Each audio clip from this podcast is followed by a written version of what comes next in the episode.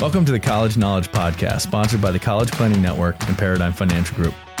Whether you're searching for that right fit college, applying to college, or figuring out how you're going to afford it all, you're in the right place. You'll hear from deans, admissions counselors, student athletes, and scholars from esteemed universities and colleges around the country.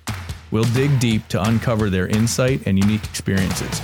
So, whether you're a student gearing up for college or a parent with college bound kids, sit back, relax, and listen. Like you, we have lots of questions. Our guests have the answers, and we're excited to share them with you. Let's get started. Please visit our other YouTube channel at Elite Collegiate Planning, where you can find out how ECP can help your family. Hey, everybody, welcome back to College Knowledge. I'm your host, Dave Kozak. I've got my visiting host today, Mr. Clay Kovach. Welcome, Clay. Hello. And uh, today we have the distinguished pleasure of interviewing uh, Beth Handler, Hendler Grunt, who is the founder and president of The Next Great Step. Beth, welcome to the show. Thanks for having me. So, your uh, give us a little background on your company and, and what you are trying to do, and then hopefully we can have some positive conversation, and our listeners can leave with a little bit of info they didn't have. Sure, absolutely. So, I'm the president and founder of Next Great Step. And our sole focus is to help college students and recent grads land the first internship or job that they deserve. And I actually, this actually, we just celebrated eight years of, of doing this. Um, well, congrats. Started, Fantastic. Thanks. You know, I started this company. Um, I'm not a career coach by trade. I actually was in the high tech sector and I was consulting with CEOs. And the one conversation that always came up with executives, they'd say, you know, I'd love to hire somebody who just came out of school. They have such great energy, but I'm not going to. I'm going to pass because I don't have the time to handhold they don't understand our problems and i need to get someone who can really you know hit the ground running.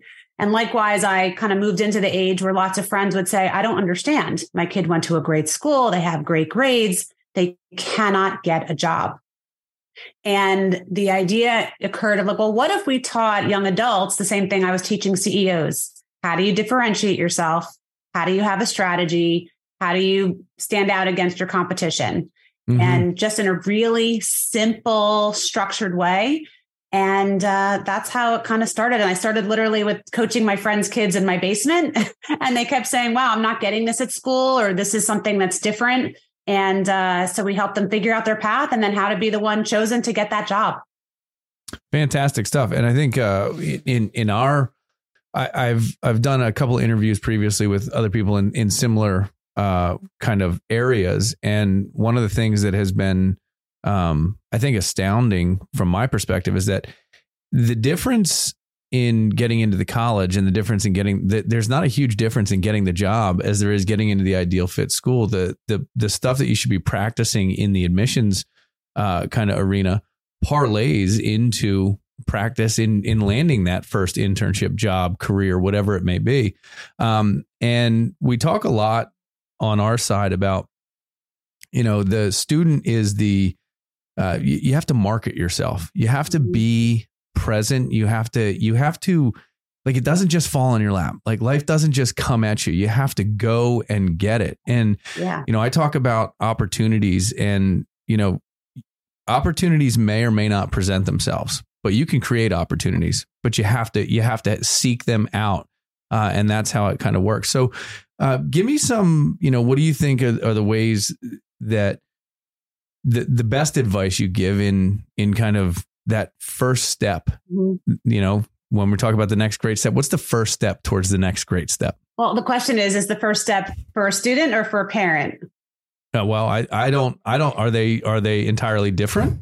Um, not necessarily. It just depends, you know, who your audience is. If you think a student is listening, I can hear it. But if you think it's more parents, um, sometimes as as a parent of of this demographic as well, sometimes it's a it's a little different. Um, I'll say for if you're a parent and you're listening and you're like, I'm not sure, you know, my soon to I have a soon to be grad, I have a college student, and I know they want that first job. I know they want to be successful in getting an opportunity that they connect with but I don't know how to guide them. Mm-hmm.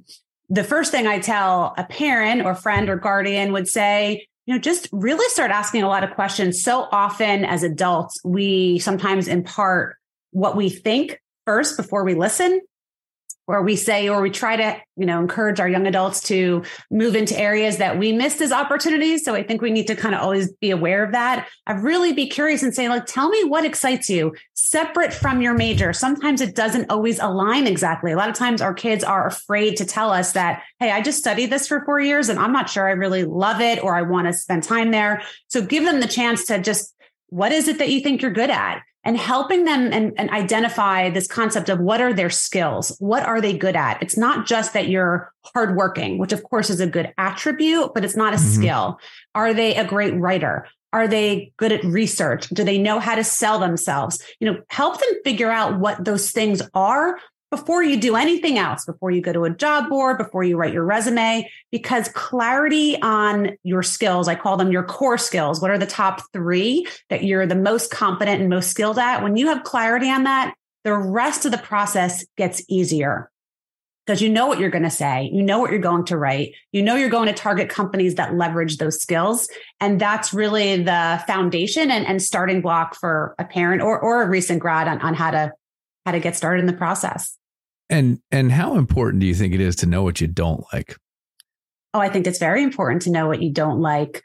And that's why I really encourage young adults to take a lot of risks. There's no other time in your life where you can take all the risks that you have where you don't like it, that's okay. You don't have a mortgage or a family yet or all these other worries. And figuring out what you don't like is just as important as what you might like doing, because at least you can set that aside, you know, put that off the table and now focus on the areas that you might want to pursue. Yeah, that was a baited question because that's the answer I wanted to hear. Because I think uh, in in in in our world, going into the college admissions process, they have so many people that have this distorted. I have to be A, B, or C, mm. and they go in and they, you know, to be successful, you have to be a doctor, you have to be a lawyer, you have to be an accountant, or whatever the the fuzz or noise that's been handed to them. Yeah. And they don't get the opportunity to realize that a passion and something that suits your skill set, you can be very successful in. I mean, I people in all areas, right? From uh, owning any type of company you want, you can be successful no matter what that company does. To restringing instruments all the way up to creating, you know, biotech. Mm-hmm. So I think it's a it's an idea here that not only as a college bound student, but also as a as a young professional in the workforce, right? Cast a wider net. Take a look at a lot of things. Don't get so pigeonholed into these decisions where you believe you're making the right decision, but you don't have anything to to actually justify it, right? It's because of some external influence. Yeah. I, just I spoke to a mom literally yesterday, and I think your your concept speaks to that of casting a wide net. You know, you get in this bubble when you're at a certain school or university or you know you're in the business school within a school and you think like well everybody is doing this or everybody has this job and i don't have it or i should be doing that because I, but it's a bubble. It's not real life.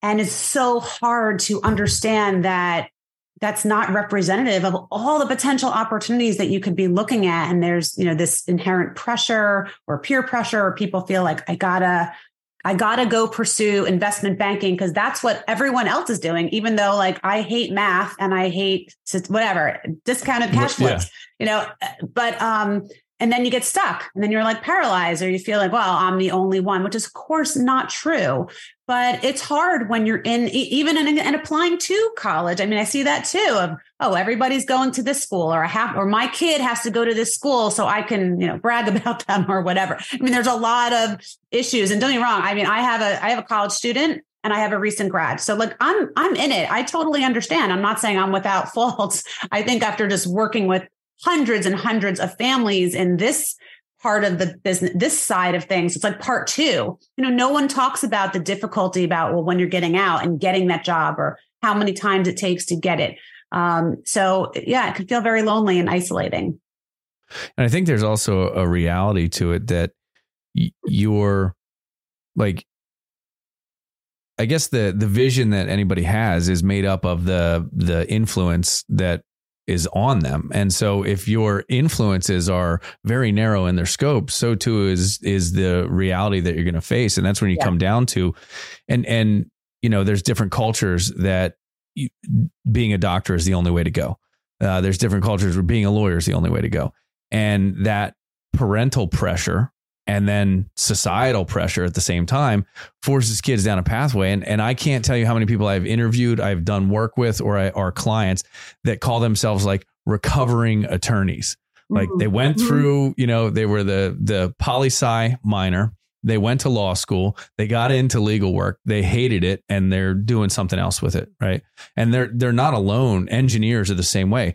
If you're good at math, you got to be an engineer. Well, I can give you a lot of different places where math is. You can be effective with math skills that have nothing to do with engineering, and you see this this um, tunnel vision of I've got to be this, and this is the only way to be successful. And I, I tell this story, and I, think it's it's good to share again. But I have uh, a lot of clients who are engineers themselves, and everybody thinks engineering is a, a pathway to financial freedom, and I'm I, it it can be, but it's the soft skills in the engineer Mhm. that create the financial freedom. The engineer that can sell, the engineer that can communicate, the one that practices the skills that are not innate to an analytical mindset Yeah. are the ones that make the money in engineering. So I would say to anybody that is going into that type of field, hey, get some business acumen, get some and and I want to talk about networking because I think networking is where it all happens. And I, I want to get your perspective on that. But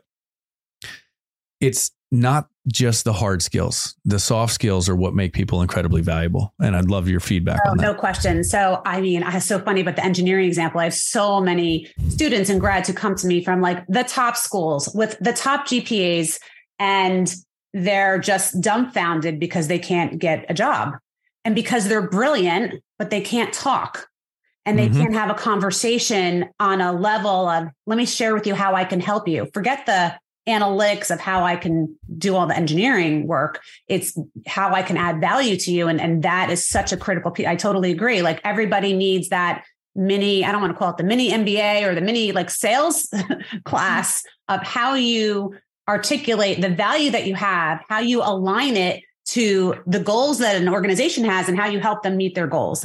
So that's the most critical. That's actually part of the foundation of how our business that's I've been in sales my whole career. So Okay. not only do I did I take a lot of the techniques from teaching CEOs, it's also how do you sell yourself in a way that solves a problem for that organization, not just because you have a good GPA and not just because the name of your school. I mean, I see this too. It's like jarring for a lot of our students. Sometimes this is the first time in their entire life that they've experienced failure, that they Mhm. always got the grades, they always got the thing or whatever it is that they aspire to or the school. And now it's the first time that company does not respond, that they are not making it to the final round, that they don't understand that the grades and the school and just saying, Hey, I was told I, I'm great my whole life. And now Yeah. I'm telling you, and then that's not enough. So uh, it's a really interesting issue. And yeah, we need, we need everybody to be selling themselves and, and then of course, you know, networking your way to get there. One part that that uh, you mentioned that I think people need to to let soak in is when you go to the professional environment, there's no hand holding, right? You may not get a call back. You may never get Yeah. another email. You may you may you you may even follow up three times and nothing. It's like Yeah. ghost town, right? It is a lot less forgiving Yeah. of an environment than you know you're guaranteed to get an acceptance or rejection letter. Right. That doesn't happen at the professional level. They're they're moving at a pace. They're focused on the candidates that they want to keep. They're not focused on the ones that they're not keeping. Whether it's right or wrong, it's just reality, right? Right, it's just business. I mean, they're out to make money. I hate to say that. You know, a lot of Yep. times I'm like, it's actually, you know, so many times candidates will come in. I'm like, yeah, I want to work for this company because it'll be great for me. I'm like, that's really nice. But the employer doesn't really care if it's great for you. And that's kind of like a harsh thing to say. I'm like, they want it to be great for them and help the Yeah. company make money. And you need to get out of that mindset. Of course, ultimately, the benefit would be if it was great for you, but they don't want to hear that. So, go ahead. You No, guys. no, I was just going to say, uh, I was looking through kind of the synopsis of the book uh, that you had put out recently, and, and you know, we don't have to spill the beans of the whole purpose of the book. Yeah. But what jumped out to me was um, that the straightforward college to employment pipeline that did exist is no longer there, as you say. And I, I was just kind of wondering from your side of things, how has that changed recently? Sure. Um, and and you know, what should these you know new graduates be expecting as they come out? That's Yeah. that's different from what their parents saw. Yeah, absolutely. Um, yeah, no, the pipeline has changed. Look, when I went to college, I mean, I'm, I'm in my you know early 50s. You know, you went to school, you interviewed, you I had a job uh, upon graduation, and you know it wasn't a big a deal. You know, like you just kind of most of my friends did. And I think now, I think a couple things that have happened that has really changed how the pipeline is different from when you're trying to get a job out of school is that there's all this technology right? And there's this reliance um, saying, well, it's just a numbers game. So if I just go on Indeed or LinkedIn and I apply to 50, 100 jobs, like I'm sure, you know, based on the numbers, I'll get a percentage of that. And the truth is that that's not the way everyone thinks it is. And now every once in a while you'll get picked up, but that's not how it's happening. I think the technology is clouding people's judgment about how you actually get hired because what we have to remember, it doesn't matter about the tracking system or the algorithm, is that people hire people, not a tracking system and not an algorithm. And they hire people based on those that they feel that either they know, they like, they have a relationship with, and they think can solve a problem for them in their business. That's it. 100%. That's it. So I think sometimes our students will say to a parent, Oh, mom and dad, you don't know what you're talking about. That's not how it's done. Very often parents do have a good sense. Of course, we're just mom and dad, and they don't want to listen to us. Um, yep. I have that same. I have that same issue. doesn't matter if I'm the expert. My kids still, you know, it doesn't yep. matter. I'm, I'm mom. Um, and I think the importance of also clarity. So not only is the networking critical, which we can spend some time on, but also the clarity on yourself. Like I said before, if you don't know what you're about and what you have to offer, that's going to be really hard. So you've got to get clear on that first. And it's okay if you scooped ice cream and delivered pizza and you didn't have this, you know, marquee uh, rotational internship. That's totally fine. You have skills. You know how to optimize a, a route to get things delivered. You know how to have good customer service skills when someone wants to return their ice cream because it just fell or whatever it might be. You worked in a group project and maybe you led that, that team to have a great grade on your project it's helping our kids realize they have a lot more for them because between social media and the comparison of what they think is supposed to be happening and then the reality of who's actually still doing the hiring um, it's it's hard. It's it's it's a tough one but you know there's opportunity out there. Yeah and I, I think to clarify even further right the indeeds and the job posting boards and all that that that's where and and as an as an employer of of 40 employees, I've read resumes at nauseum. Yeah. Uh, your resume gets you an opportunity to talk to me mm-hmm. or talk to our hiring manager or talk to someone. Right. Right. That is it. Right. You're never getting a piece of paper and someone just signs off and says, hire that person without talking to them. And right. oftentimes talking to multiple people in an organization. So the idea that you can go electronically and get a job is is not reality, right? And and I would argue that the and, and well, this will kind of be a good segue into the the networking. Networking happens at every level of everything you do. Period. Right? If you're at a friend's house and you're you meet their parents what are they doing? Are you talking to them? What are they about? How did they get to where they are? Man, you have a fantastic house and a lovely backyard. How did you do it? Like just having those that and and Clay, we used to talk about this early in your career. I called it a genuine curiosity. If you don't have a genuine curiosity about how the world works and what's going on around you and the people that you interact with and what they did and how they got to where they are, you're missing a huge piece.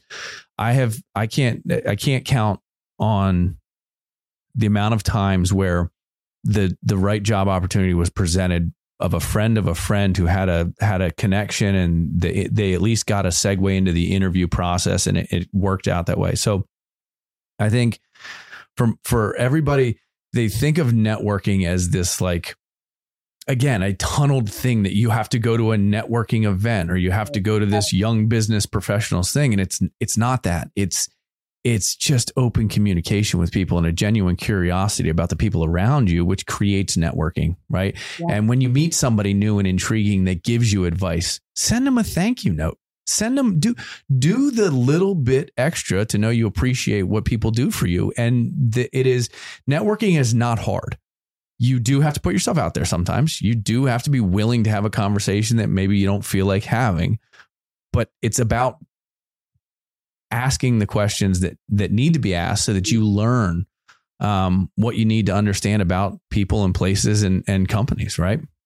No question. So literally, I just spoke to a mom yesterday who told me her son made it to six rounds of interviews and he didn't get the job. And the number one reason why he didn't get it is because he didn't write a thank you note. Like he forgot, mm. like he, or was in his, just never got sent. I'm like, oh my God. But right, even just the simple thing of going back to just people being curious and asking what someone does and how did you get there? And I think, and I can ask you the same thing. I hire people too. Let's think about that. Do I, do either one of us want to sort through a hundred resumes? Of course not. We would love if someone that we knew and trusted said, I just had a great conversation with this candidate. I think you should talk to them. That completely bypasses every right. pile of resumes in the stack. I mean, every, you know, every resume in the stack. every resumes. time. Yep that as to why you and I are both going to say, oh, yeah, sure. Uh, you're telling me that I should talk to them. I, I don't want to go through all these resumes. I don't want to interview 20 people. We don't have the time or interest. Of course, we have needs to grow our business, so we have to. But if someone came to me and said, you know, I just spoke to this young adult, they were so curious. They asked me such good questions. They sent me this great follow up. I don't know if they're the exact fit, but you should probably talk to them. Of course, you and I are both going to be like, sure, instantly. Yeah, I think that applies to small and large companies, right? Like a, a friend of mine does recruiting for a pretty large company.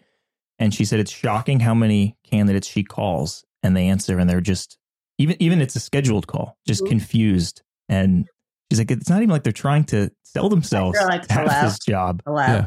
Yeah. Who is that? Like, like, like they're ha- like you woke them up, like you're doing right, yeah. a favor. Like, did I just wake you? Were you not ready for right. this conversation? Yeah you're not going to make it to the sixth round if if that's the first step in the vetting process and and you don't get that you know. Yeah the, the, welcoming. Right. So that's funny my my i have four children and they all make fun of me for how i answer the phone. And no matter when you call me i pick up and say hey this is dave. Like i i don't eh, whether they're they know who I am and they're calling or I know who they are, I'm I'm it's instantaneous. Like that's just my reaction because that's that's just first step. Like I want someone to know who they're talking to immediately. Yeah. yeah. And I want them to feel welcome to have a conversation with me. And that's part of that openness required to get yeah. there. Yeah. I mean, I have to share. So something I think that we're not touching on that is really touching this generation of, of grads. And I think we need to just be sensitive to it is that between the pandemic and everything that's happened, there's a huge issue with mental health Mm-hmm. So the number of young adults that come to us and that I speak to, just there's some there's there's like an insecurity, a lack of confidence, anxiety, depression, and it's unfortunately it is hurting or hindering them in the search because they're unsure of themselves. So therefore, it's hard for them to exert that confidence on the phone. They also haven't had practice, right? They don't actually Correct. use the phone to talk at all. Right. So the whole like concept of like speaking on the phone is inc- actually incredibly anxiety producing for them because they just haven't practiced it. Uh, or, you know, getting on a video call, or now that one of the other big screening methods is one way video, like HireVue or SparkVue or any of these platforms where the employer just put, posts on the screen, tell me about yourself. You have 60 seconds to answer and hit record, and there's nobody on the other side. So, you know, I think there's also as my son would say to me, now he's a little older now, he's like, you know, mom, it's not my fault. You put this device in my hands, and this is how I am learn how to communicate. And now you're telling me the rules are different, but I haven't had practice doing the other rules.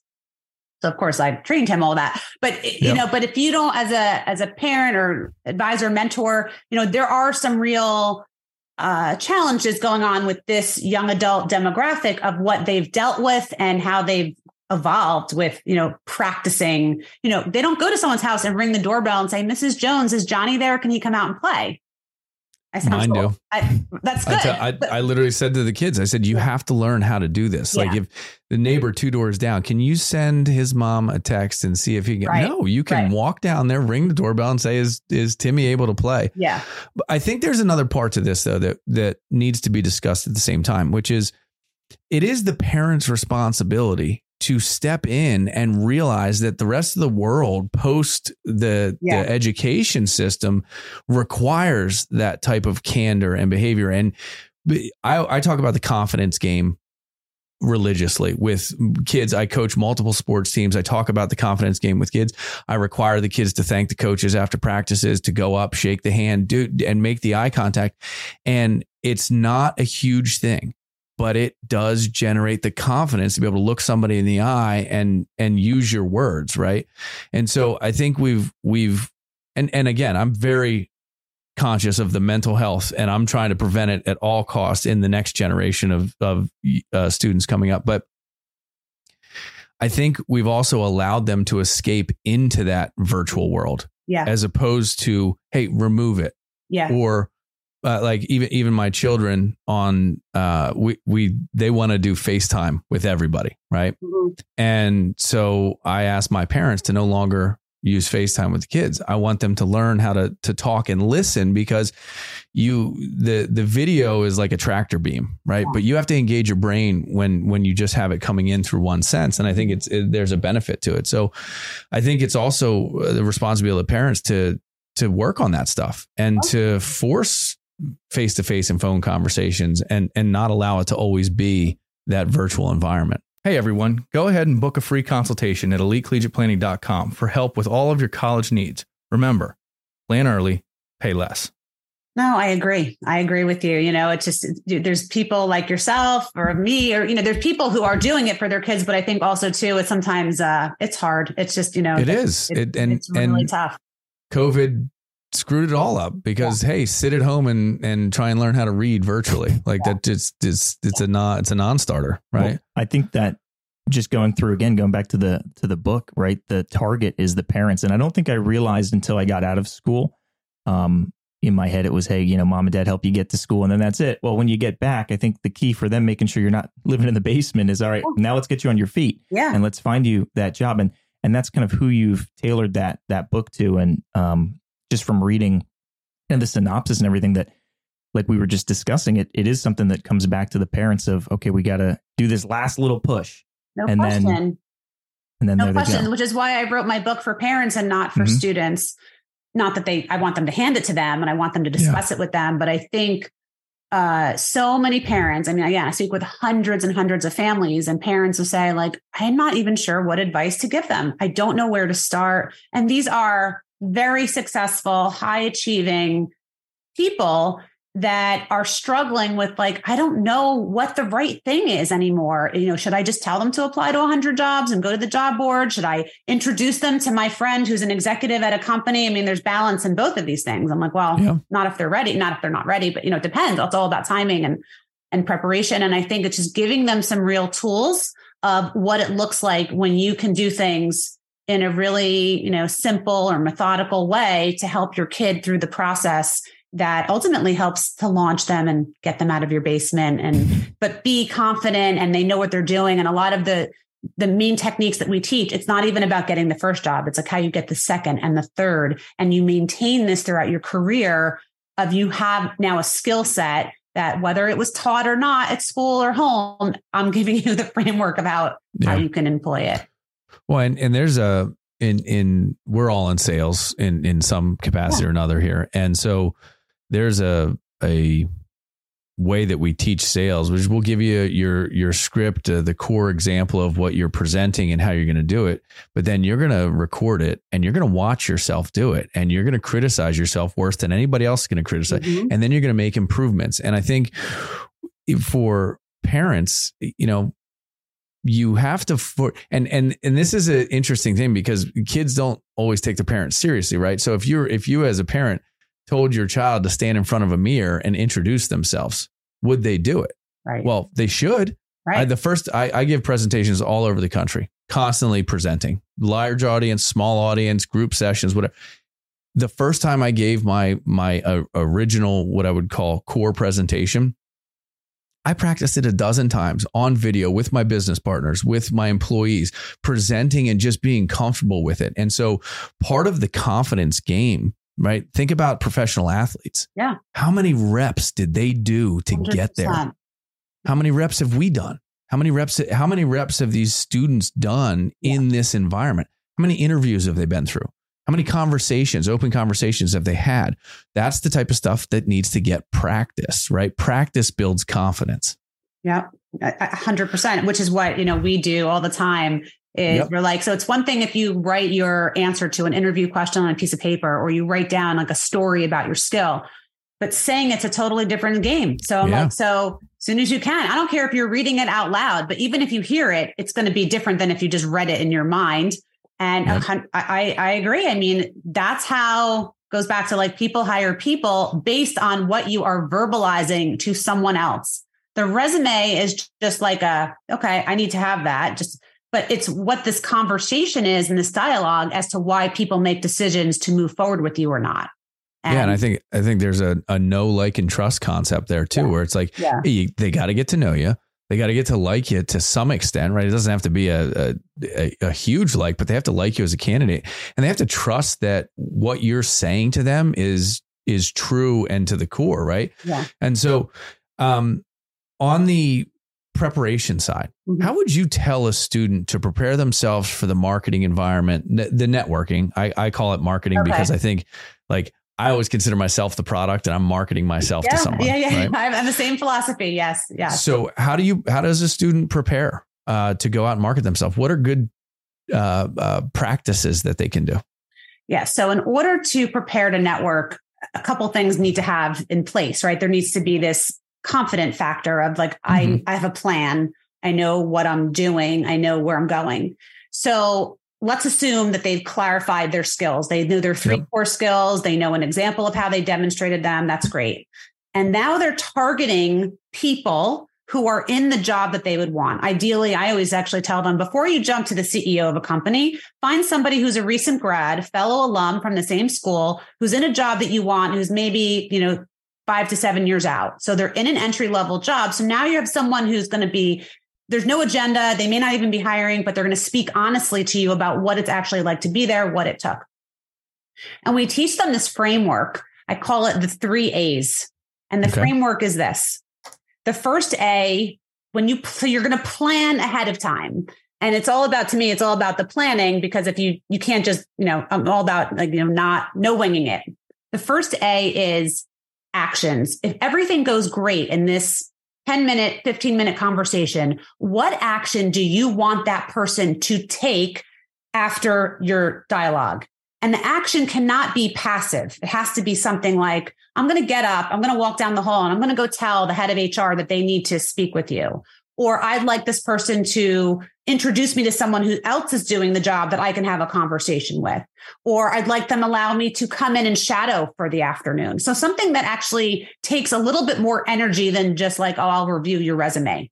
Mm-hmm. If that's going to be your end goal, your end action, then you got to work backwards. What do I need them to do or believe about me? I need them to have an attitude about me. The attitude is, what do I believe that this person can do? I believe you can analyze. I believe you can research. I believe you can write. And in order for them to believe that, you have to be sharing some scenarios or examples of how you have those skills. So the second part is attitudes. And then the last A is answers. What answers do you need to better understand if you like this role or what it took to get there? Or what are good questions like, how do you measure your success? How would you measure my success if I came into this role? What's the biggest challenge you're facing in the company right now?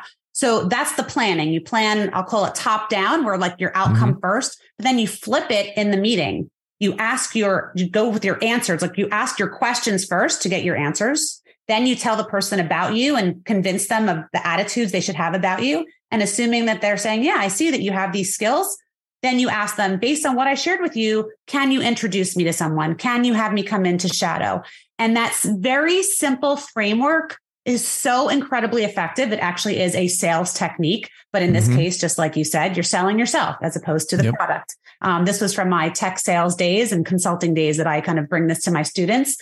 And it's incredibly effective because the person on the receiving end is like, this person is so prepared. They know exactly what they're doing. They're not wasting my time and they know exactly what they want. And if you tell me what you want me to do, I'll go do it. Yep. And that's the and, framework that we teach.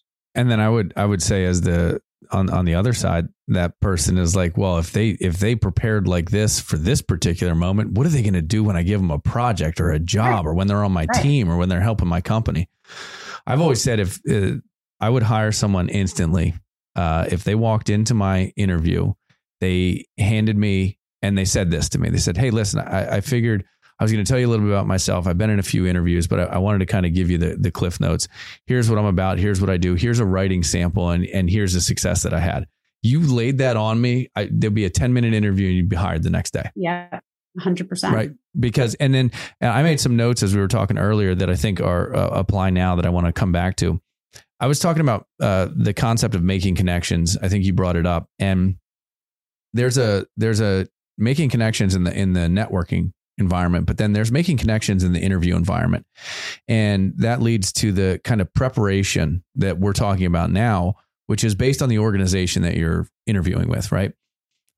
There is nothing more powerful in an interview, in my opinion, than knowing what the company does, what you love about the company, what your what research you've done and being able to express that clearly. And so making that connection to here's my passion and here's why I love this company and here's what I want to do in this company and and having that like tie it together for them. Don't make them think about how they would use you. Right tell them how they can use you. Tell them exactly why you're there and make that connection. And so that comes down to the research before you go into the organization. It comes down to the preparation of all the stuff you were just talking about with the actions, the attitude, and the answers. But if you if you need action and you want them to have a certain attitude about you and you need them to answer questions and have answers for you, you've got to prepare for that. That doesn't just happen. Oh, of course. A hundred percent, a hundred percent. Um, of course, all, all of this was about preparation. that's right? you know that's what we're doing you know we're everything requires it's not just like let me google them online. Fine that's fine but like what what do you want them to do? That actually so i get this all the time literally and another mom i spoke to yesterday she said oh my son he networks all the time. I said well, well what's happening after the conversation? Nothing. I said well what's happening in those conversations? Well he's probably just saying you know, asking them some questions and saying, okay, thanks, have a great day. I'm like, yeah, because it's not going anywhere. So yeah. saying that you're networking and then doing certain things is a totally different, you know, different story. Yeah. And we talk about a lot setting expectations. Right. And this is all about setting expectations. Yeah. It's it's about setting the you talk about the actions, right? And yeah. and I love the way you put that where you want them to take an action on your behalf at that moment. And setting that expectation and knowing you have to ask them to do that at the yeah. same time. You nobody is just going to stand up, walk to HR and do it unless there's a request to do it and you've yeah. had that influence over them. So I think setting expectations is huge in this as well. Let's shift for a minute. Mm-hmm. College missions hiring. How do you see all this changing? over because I I I really there are some similarities. I, I want to make a comment too about there is a massive amount of analytics that have been applied to college admissions recently as a result of COVID. Everybody's uh, the traditional admissions process basically went away. Everything's touch points, click points, open rates, things like that that generate. And we've dug in really heavily into the financial side of college. And one of the things that that is very true is the schools have to create solvent classes and their ability to create a solvent class means they have to have people that can pay and people that do pay along with the people that don't and can't. And in doing so we've witnessed this idea of the yield right? And so in college now they talk about the college admissions yield. Mm-hmm. and with that they want to give out as few acceptances as they can to get the maximum uh, uh, uh, students coming to that school as possible, right? So to, to, to have a better yield, which raises their rankings and all the reports and everything that are out there. Um, in trying to create that yield, they've gone analytic heavy. They know by the amount of click points and and presentations you listen to and times you were on their site or amount of emails you open, they have algorithms now to say there's a high probability of this of this individual yeah. coming to this school, right? Yeah. Which is a little different than on the on the workforce side. Yeah. But they're still doing similar stuff, mm-hmm. right? So how do you see all of this changing in the hiring and how do you see kind of the the world evolving, if you will? Interestingly enough, I just spoke to the head of campus recruiting for, I'll just say, one of the top four investment banks um, mm-hmm. earlier this week. And they asked a lot of, I always like to kind of be current on like, how are you recruiting? What are you seeing? Yep. Is the economy impacting you? Are you going to certain schools or not? And kind of the overall, it's kind of interesting. Obviously, the top kids who want it, you know, they start early. What's crazy is that the recruiting process, let's just say at the high level, obviously we're talking high level investment Mm-hmm. banking companies. It's not always this way. They want to start talking to kids at the beginning of their sophomore year to recruit them for the junior year summer internship. So basically almost like 18 months ahead, right? So you're barely being done being a freshman. hmm You're barely like taking core classes. You've just kind of finished the prerequisites. And some of these companies want you to proactively show up to the networking sessions, start attending any opportunity and like showing your interest in that company, which is great for the company. But it's how do our young adults know this? Right. And they're making offers. So, just so for example, January 15th, they just opened the intern opportunities for summer of 2024. Mm. So if you apply in January, let's just say as a sophomore, and you get it, what if you change your mind? What if you didn't get to interview with like all the other companies, or maybe you should be interviewing there? You know, I, I it's funny. I we asked um, this person. I said, "Do you find any candidates who kind of like back out or regret that they committed like 18 months earlier and they just did it because mom or dad went to the same company or they just felt the same pressure because you're in the business school. She's like, no, usually, you know, but, the, but what's happening is that these companies are now taking their internship class and hiring about 80 to 90% of them with full-time offers. So Mm. now when you want to go full-time for some of these companies, you're like your window, same thing of like early action, early decision. Like if you go regular, your window is like, well, there's only 10% space left for you. It's Driving um, that comp, driving that competition up for the people that that don't have the knowledge to do it early. Right. If you don't go to a target school, if you don't have a parent who's notified you about it, if you don't have an advisor or a professor or a group of friends to like clue you in, right? If you're a, a liberal arts English major, but you you you do your own investing and you want to get into finance, but you're not getting the same exposure and information as the kids who's the finance major in the B school at that.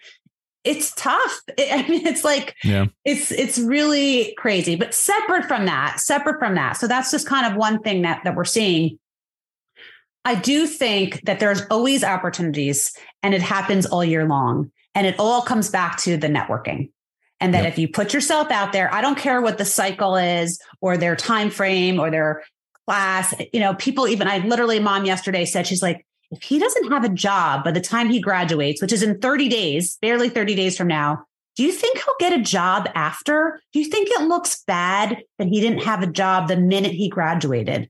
I'm like, of course he will get a job. Of course he will. He might need time. Maybe he needs a break. Of course, people are always hiring. I mean, Yep. we still have the issue, even though the, the market's been crazy and yes, companies have pulled back, there's still over 10 million job openings and there's 8 million job seekers.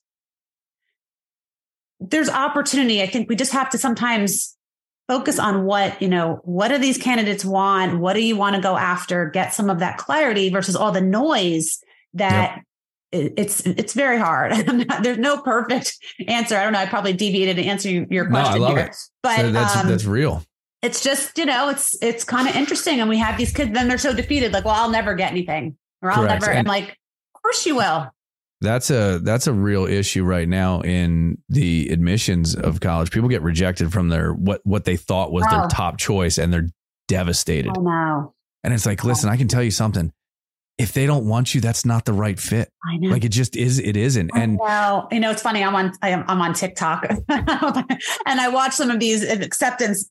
And I hate to say, it doesn't matter. It actually doesn't matter. And I know it's so hard. Trust me, my son had a choice, his first choice school, and uh, luckily he got into it or whatever. But like in the end, we said, I'm like, I knew if you didn't go there, you'd be great at a ton of other places. I think also as parents, we have to manage that expectation. We cannot say to them, you got to go here and you have to go to this school. I mean, we have to really tamper that down of it doesn't matter. You're a great candidate. You're going to do great anywhere. And it, it, it more, it's more important about what you do there than what the school name is. Because if you don't optimize all they have to offer, then what's the point of that too? Trust me, I got plenty of Ivy League kids who come to me and be like, yeah, I don't know. I didn't really do anything. I can't find anything.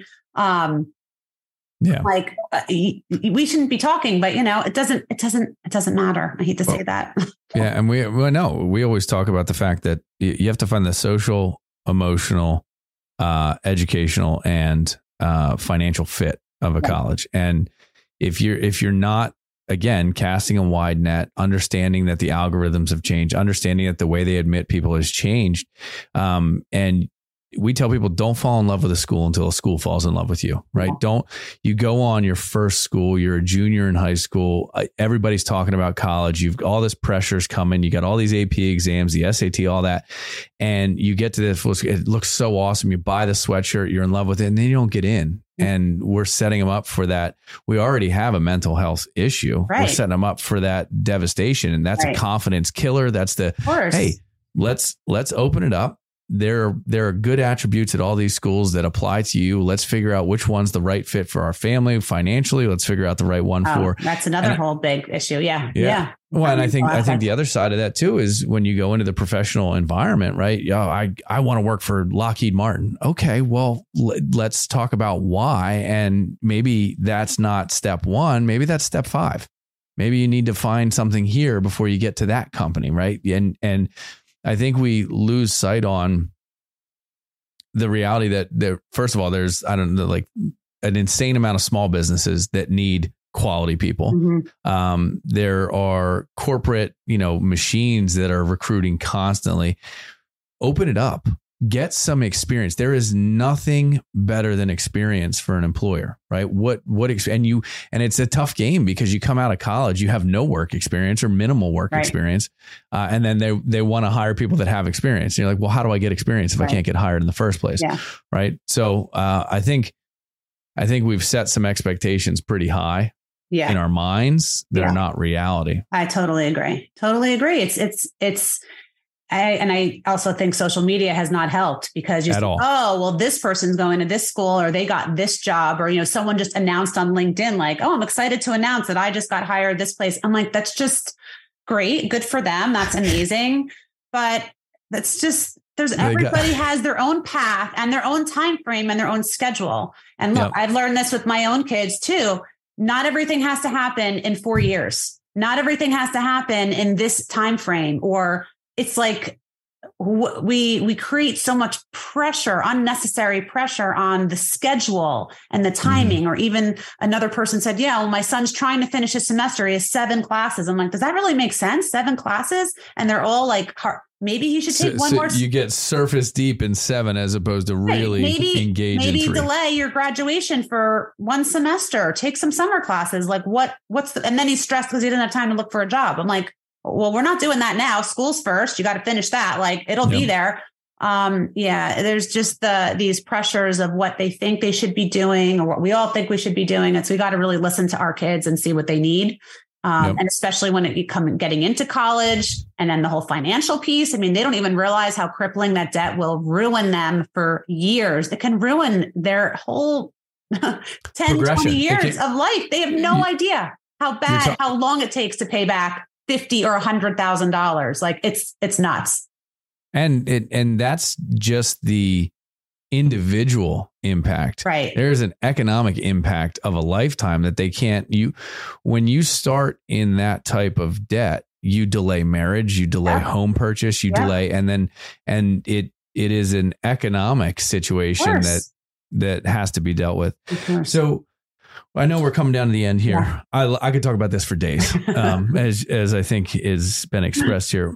Top tips for current college students trying to give themselves the edge. Right? What What do you think are the most important things? I, I think I want to say one, which is confidence. Find the confidence. Find the confidence in yourself. You don't have to have the confidence in like corporate structures or how company confidence in who you are Yeah. right is number one but take it from there Oh, confidence and just uh, clarity about yourself. Like, think about all the things you have going for you, which you do. You have a lot of things going for you. What is it that has enabled you to achieve success up until this point in your life? That you've learned certain, certain skills. You might have, you know, great parent, parental support. You might have a strong academic foundation. Maybe you've learned something. I don't care whether it's you know how to play an instrument or that you worked at a part-time job, but you've got to give yourself credit for like, I want the brag sheet. I want you to think about all the amazing things that you have going for you, what you know how to do, what you've learned, and where it's brought you. You can also think about, well, what holds me back? What do I think is real or perceived maybe you know holding me back. I think maybe i'm not great at interviewing. I'm afraid to network. Um, but that's okay because it's a snapshot in time. So give yourself the chance but i want you to focus on the first part of what i call driving forces. What are all those things that have enabled you to be successful? And then i need you to figure out what are your top three skills? What are the top three things that you're the most competent most skilled at and you really enjoy doing? And figure that out with a little story about each one. So if you're a great writer, it could be, yeah, I wrote for the student newspaper. I I created, you know, three articles per week. I was able to contribute to our circulation going to X percent or X number of people. And mm-hmm. when you get those stories and those skills figured out, that is going to start to give you clarity on let me think about the kinds of companies or people or organizations that need those skills. Let me find some alumni who might, have had the same major or doing something that I'm interested in and let me go talk to them and be curious. Like you said, be curious, ask questions. How'd you get there? What advice would you give? Is there anybody you think else you think I should talk to, introduce me to? And I think just the foundation of clarity on yourself mm-hmm. and communicating with others, that's the best first steps to do. Everything else, the resume, LinkedIn, all that'll follow. Get clarity on you first and and then and then move forward. Well, and I think that the if you get that clarity, your resume takes a different tone. Of course it does. Yeah. Right. And then all of a sudden you you're putting on paper right. the thing the things that matter to yeah. you, which in turn are come through and and they are um they're believable. They're yeah. real right? And and that's a huge thing too. So, uh, Beth, if uh, our listeners want to learn how to take the next great step, what do they do? Sure. So, if you are interested in learning more about how we help young adults to land that first internship or job out of college, or even if it's a few years out, go to our website. It's nextgreatstep.com. And there's a little button on the right. It says, let's talk. We offer a free complimentary consultation to parents, students. You can talk together or separately. Um, we would love the opportunity to speak with you. And if you're a parent and you're wondering how you could guide your student through this process or your grad through this process, you can get our book on Amazon or anywhere books are sold called The Next Great Step, the parent's guide to launching your new grad into a career. And I have to say, I love the expression and term launch because it's what it's all about, right? It's the takeoff. Let's let's get it. Let's get people out of the basement. Let's get them out of their own way and let's get them launched in so that they can have a fruitful, prosperous career for themselves. Yeah, absolutely. Awesome, Beth. Thank you so much. That's Beth Hendler Grunt from the Next Great Step. Thanks so much for having me. You're welcome. This has been College Knowledge, everybody. Here at Elite Collegiate Planning we are able to send students to private schools for nearly a fraction of the cost of public schools. Visit our website, elitecollegiateplanning.com, to learn more. Thanks for listening to the College Knowledge Podcast with your hosts, Dave Kozak and Joe Kearns. We hope you enjoyed this week's exploration of higher education, sponsored by the College Planning Network and Paradigm Financial Group. That's all for this episode. See you next time.